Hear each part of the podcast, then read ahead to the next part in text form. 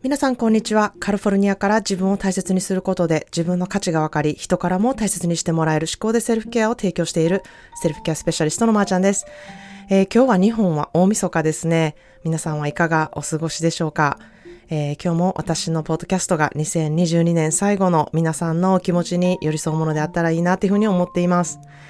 えー、ただいまキャンペーンでですね、3ヶ月講座に興味のある方へ個人コンサルをやっているんですけれども、まあね、あの、講座を受ける、受けない関係なしにですね、いろんな方との個人コンサルを、あの、させていただいているんですけれどもね、えー、まあ以前、コンサルを、あの、受けた方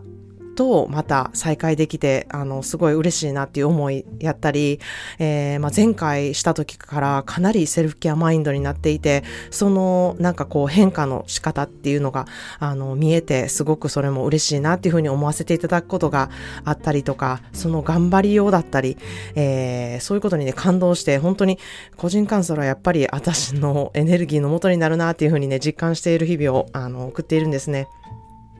まあ、そんなで今日は個人コンサルで衝撃的だったとある方のお話をちょっとシェアしたいなというふうに思います。まあ、長い間パートナーからこう、あの、DV、Domestic Violence の暴行を受けていた方が、まあ、あの、DV サポートのグループのカウンセラーのところに行っても、まあ、あなたはちょっと強いからっていうふうに大丈夫ですっていうふうに言われて、その場で本当に泣き崩れて、あの、もう消えていなくなってなりたいなっていうふうに思った時に、まあ、私のポッドキャストを見つけてくださって、まあ、まだ自分の体がある、大切にしないとな、自分をいたわらないとなっていうふうに思ってくださって、まあ、勇気を出して公式 LINE にメッセージをしてくださったんですね。で、まあ少しずつですが、このメールのやり取りをしていくことで、あの、ご自身のね、足で立ち上がって一歩一歩こう前進されてる様子が、あの、メールでね、えー、伺うことができてすごく私は嬉しいなというふうに思ってたんですけれども、あの、まずね、本当にその勇気に私は感動したんですね。で、まあその方と、あの、実際にメールではなくって、こう、あの、ズーム上でね、お会いして、えー、話すことができたんですけれども、えー、その時に初めてですね、そのご自身のストーリーをこうシェアしていただいて、えー、今ね、ご自身がこう、どうやって前進しているのかっていうことをね、まあ、シェアしてくださったんですよね。そこが、まあ、すごく、あの、勇気がいることだったと思うんですけれども、まあ、本当にそこから私がいただくことがめちゃくちゃ多くてですね、もう本当に光栄だなっていうふうに思ったんですね。まあ、ご本人は日本在住の方なんですけれども、あの、うずくまってこう泣き崩れていた時に誰も声をかけてくれなかったとか、えー、地元のね、あの DV カウンセラーの方からも、こうちょっとみんな離された状態で、まあ、その時に、こうカリフォルニアっていう離れたところに住む、まあ私とのメールと、メールのね、えー、やりとりが、まあ、心の支えになったっていうふうに言ってくださったんですね。で、まあそこで、うん、まあ、あの、彼女もそうですし、私もそう思ったんですけれども、世界ってどうなってるんやっていう矛盾をね、やはり、あの、感じられたと思うんですよね。えー、そして、まあ DV のね、カウンセラーさんからは、あなたは強いから大丈夫ですって言われたことで、まあ、うん、今ではあれはああいう風に言ってくださってよかったのかもしれないってね、思えるくらいの思考トレをされていることに私はむちゃくちゃ感動したんですね。で、まあ、この話を聞いて、本当に社会的に考えていかないといけないことの一つだなっていうふうにも思ったんですね。まあ困っている時にこう助けてあげる人がいない社会、みんなね、それぞれのことで本当にいっぱいいっぱいで余裕がないっていう社会だと、やはり人のことを助け合うってことできないんですよね。余裕がない人ばかりの世の中では、こう、やはり助け合うことっていうのは難しいこと、思いやるシステムがこうできてない社会になっていくこと、そこがね、何よりもやはり怖いなっていうふうに感じたんですね。まあ、ポッドキャストの存在を知らずにですね、周りに助けを求められない方がまだまだたくさんいると思うんですよね。本当にポッドキャストを、えー、広めることで、そういう方が一人でも本当に救われたらいいなっていうふうに思う思いと、えー、自分をね、本当にいたわるということ、をして本当に損することは一つもなくてですね、もうそれより自分をいたわることで必ず人を助けてあげることが知らずとできたりとかですね、セルフケアをしている人はもう本当に自ら体感してお分かりだと思うんですけれども、波紋として他の人に大きな影響を与えていけるんですね。なのでもうほんまにセルフケアはやってなんぼなんですね。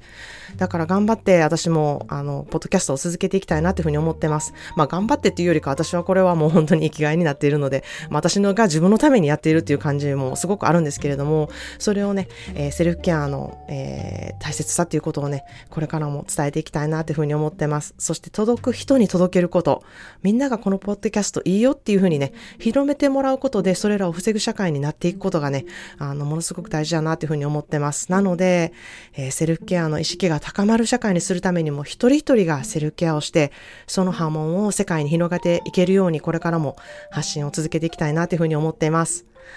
と、またセルフケアの熱い思いをめちゃくちゃ 熱苦しく語ってしまったんですけれども、えー、今日の本題はですね、えー、0か100か、白か黒かの思考の方へ、えー、その思考で苦しむのではなく、えー、楽しんでほしいなって思って、あの、このことについておは、お話したいなというふうに思ってます。まあ、私も含めなんですけれども、この0か100か、白か黒かの思考を持つ方ってめちゃくちゃ多いと思うんですよね。やはり人間ってこうはっきりしていることに満足する性質があるので、こうグレーエリアだったり、こうどっちにもつかず的なね、宙ぶらりの状態、まあアンカンフトボーっていう、こう居心地悪いなっていう感じるね、方が本当に多いんだと思うんですよね。もちろん私も白黒はっきりしたい性格っていうのもあって、で、その上私めっちゃせっかちなんで、忍耐力に、あの、欠けてるのでもう早く決めて行動しな、みたいな、そういう性格もあってですね、もう本当に0か100かの思考で、あの、生きてきたなっていうふうに思ってます。もちろんね、それでいいこともたくさんあるんですけれども、そこがあるからこそ苦労したことだったり、エネルギー使いすぎてるなっって思って、損してるやんこれって思うこともたくさんあったなっていうふうに思うんですね。で、今はだいぶこの思考と向き合う、こう、思考になっていって、えー、調整がね、できるようになったなっていうふうに自分で感じています。じゃあそれはどうやって調整ができるようになったのかっていうとこなんですけど、まさにこれって思考トレなんですね。まず自分の、あ、今0か100かにしようとしてるなって思ってることに気づいたりとかですね。ああ、もう白黒はっきりしようとしてるな。だからこれしんどいねんなって思ってる、この自分の気持ちにまず気づくことから始まるんですね。で、そしてそこで白黒はっきりした方がいいのか。また、グレー、グレーゾーンやでっていうこのファイリングシステムにね、収めることができるのか。それでね、気が済むのかっていうことをこう考えていくことがすごく大事かなって思うんですね。そして、0か100かの思考の場合は、自分は今どの辺にいるのか。で、それは100までいかなあかんことなのか。で、そこでどうしたいのかっていう考えるプロセスが、えー、自分にいたわる思考かなっていうふうに思っています。で、そして一番本当に大事やなって思うことは、この0から100までをね、の道を楽しむことなんですよね。このグレーエリアを楽しむことができたらもう本当に最高なんですよ。ここを楽しむことっていうことが大事なキーっていう風になってるっていう風に私は思っているんですね。この中間時点を楽しむことができたら本当に、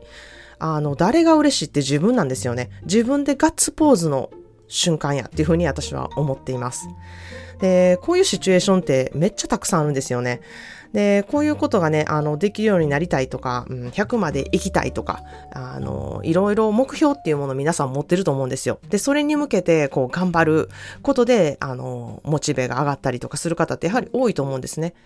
で、今20のところにおるけど、もう来月には100まで行きたいねん、みたいな目標がある方。まあ、目指すことってほんまに大事だと思うんですよ。で、そ、そこでモチベーションもああの、出てきますし、でもそこで、うん、来月に100まで行くっていう設定は、自分で自分の首を絞めてることになる場合ってあると思うんですよね。で、そこを、あの、来月200まで行けたらいいですけど、もし行けなかった場合ってどうなるのかっていうことを考えてみること。で、今はどんなペースで100まで行けるのか、ちょっと様子見ながらやっていこうっていう思考にするとですね、あの、すごく楽になるし、その過程をエンジョイするっていう方向性でフォーカスしていけることになるんですね。で、このプロセスって、徒歩に似ているなって私思うんですよ。例えば、駅からとある場所まで30分かけて歩くのと、まあ、5分で車で行くのと、まあ、見える景色が全く違いますよね。もちろん短時間で行けるっていう利点もあると思うんですけれども、30分かけて歩くことで、あ、ここにこんなお店あったんやとか、あ、こんなとこにお花咲いてるんやとか、あ、今日の天気はちょっと肌寒いなとか、えー、空には雲がたくさんあるなって思うことの方が、えー、気づきがたくさんあるなっていうふうに思うんですよね。で、まあそんなことよりもう5分で早目的地に着きたいねんっていう時もね、確かにあると思うんですよ。で、そこを見分けること、その大事なところはどこかっていうところをね、えー、自分の気持ちと向き合うことで歩きにするか、車にするかで、えー、0か100かっていうものをね、活かせていけるなっていうふうに思うんですよね。で、それを活かせてないと、もう常に、もう車移動し、車移動しかもうせえへんねん、みたいな、あの、風になっているとですね、見えるものが全然見えてない状態しか、あの、知らない状態になるんですよね。なので、えー、オプションがあるっていうこと、うん、今日は徒歩にしていろんなものを気づきたいなっていうものがある。または徒歩で行くと気づけるなっていうオプションがあるっていうことってすごく大きいんですよね。で、0か100か、もう100に行くまでの自分っていうのは、どのプロセスがそこで合っているのか、どういうふうにそこを過ごしていきたいのか、すぐに答えを得ないといけないものなのか、自分を成長させるために、気づきを得るために0から100までの間の時間をね、取ってみることが大事なのかっていう視点をこう持って、あの、物事を見てみると、得るものっていうものがめちゃくちゃ大きいなっていうふうに私は思うんですね。まあ、特に本当に今の世の中、すぐに100欲しいなと思ったら、ポンと得れることができる世の中になってしまっているからこそ、このね、0から100までの間の時間をとってエンジョイしてみるっていう感覚が、皆さん麻痺してることが多いなっていうふうに思うんですよ。で、まあさっきの散歩道が常にそうですよね。あの、常に車が当たり前っていうふうになっているので、えー、歩いたらどんな風になるんやろっていうことが分かっていない状態ですよね。で、ほんで、あの、車がないですってなった時に、あの、歩かなあかん状態になるんですけれども、そこで、まあ、気づきになる人もいれば、そこで歩きになって、もう時間かかって最悪やんっていうね、ネガティブ思考でいると、そこに咲いている花も見えないし、こんなお店があったんやっていう気づきも得れないし、天候も空模様も知らないで、ただ、もうただただ文句とか不満とかを言って、ああ、もう30分かかって目的地に着いたやん、みたいな風になってしまうってことがもう本当に多々あるなっていうふうに思うんですね。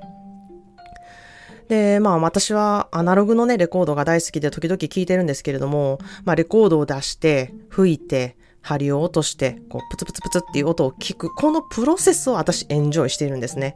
もちろん携帯で、あの曲聴きたいなって曲名探してポンと押したら聴けるし、あ、この部分ちょっともう一回聞き直したいなと思ったらすぐ戻ることもデジタルやとめっちゃすぐできるんですよ。でもアナログやとそうはいかないんですよね。え、何曲目やったっけ？みたいなんで、レコードのあの溝数えるのもめっちゃめんどくさいし、あの、もう一回今のとこ聞き直したいと思って貼り上げたらもう全然違う曲になってたりするし、あの、本当にレコードっていうのは0と100の間をエンジョイするものだなっていうふうに私も気づきがあったんですね。まあ、そんな風に、あの、この0と100の間をエンジョイするべきこと、だからいいっていうことって世の中にはたくさんあるんじゃないかなっていうふうに思うんですね。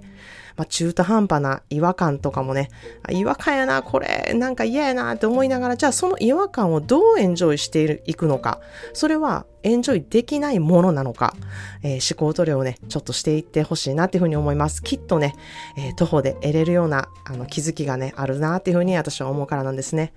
ということで、今日の一言 English です。Don't ignore your own potential.Don't ignore your own potential. 自分の可能性を無視しないでという言葉です。Don't ignore your own potential. 自分の可能性を無視しないでという言葉です。あなたの可能性はたくさんあるのです。そこにまず目を向けて信じてあげてほしいなっていうふうに思います。その可能性って何や分かれへん。見つけたいなっていう方は本当に公式 LINE にてメッセージしてほしいなっていうふうに思います。えー、人間オタクの私が必ず見つけて差し上げたいなっていうふうに思います。自分の中に必ずある可能性、皆さんそれぞれにある皆さんにしかない可能性っていうのが必ずあるんですね。そこに目を向けて輝かせていってほしいなっていうふうに常に思っています。1月から始まる思考でセルフケアの3ヶ月講座に興味がある方のみ、普段は有料の個人コンサルをただいま期間限定で無料で個人コンサルをやっています。えー、興味のある方は、えー、すぐにご連絡ください。この機会に講座の資料が欲しい方、キャンペーン期間は1月の5日までですので、それまでにご連絡いただければ嬉しいです。えー、今年もたくさん私のポッドキャストを聞いてくださって本当にありがとうございました。毎回熱を込めてセルフケアがどれだけ大事か、セルフケアの大切さを私自身が自ら感じていることをお伝えしているポッドキャストなんですけれども、えー、毎回共感してくれること、思考を変えていこうと努力してくださっている方がいること、公式 LINE から聞いてますっていうふうにメッセージをね、くださることで、何よりも、えー、私の励みというふうになっています。今年は自分をいたわることをして、こんなことをしましたっていうね、確認作業だったり、来年はこんなことをして自分をいたわっていきたいですといった抱負がある方は、ぜひ公式 LINE にて送ってください。皆さんの意見があの聞きたいです。えー、それでは皆さん、良いお年を、そしてあなたという人間は価値があるということ、あなたも周りに関わる人たちも色入れてよしなんだと思える年越しを過ごしてください。このエピソードが皆さんご自身のセルフケアについて考えたり、行動を踏み出せる第一歩となりますように、今日も聞いていただきありがとうございました。Well, thank you so much for tuning into another episode of Shikode Self Care. I hope you know your worth and taking care of yourself is a way to help others, including your kids, partners, and your friends. The sooner you start caring yourself, the better your life will be. I know you want to do this with me, so let's do it. Have a wonderful new year. It's up to you to make 2023 to be an amazing year. Cheers to all of us.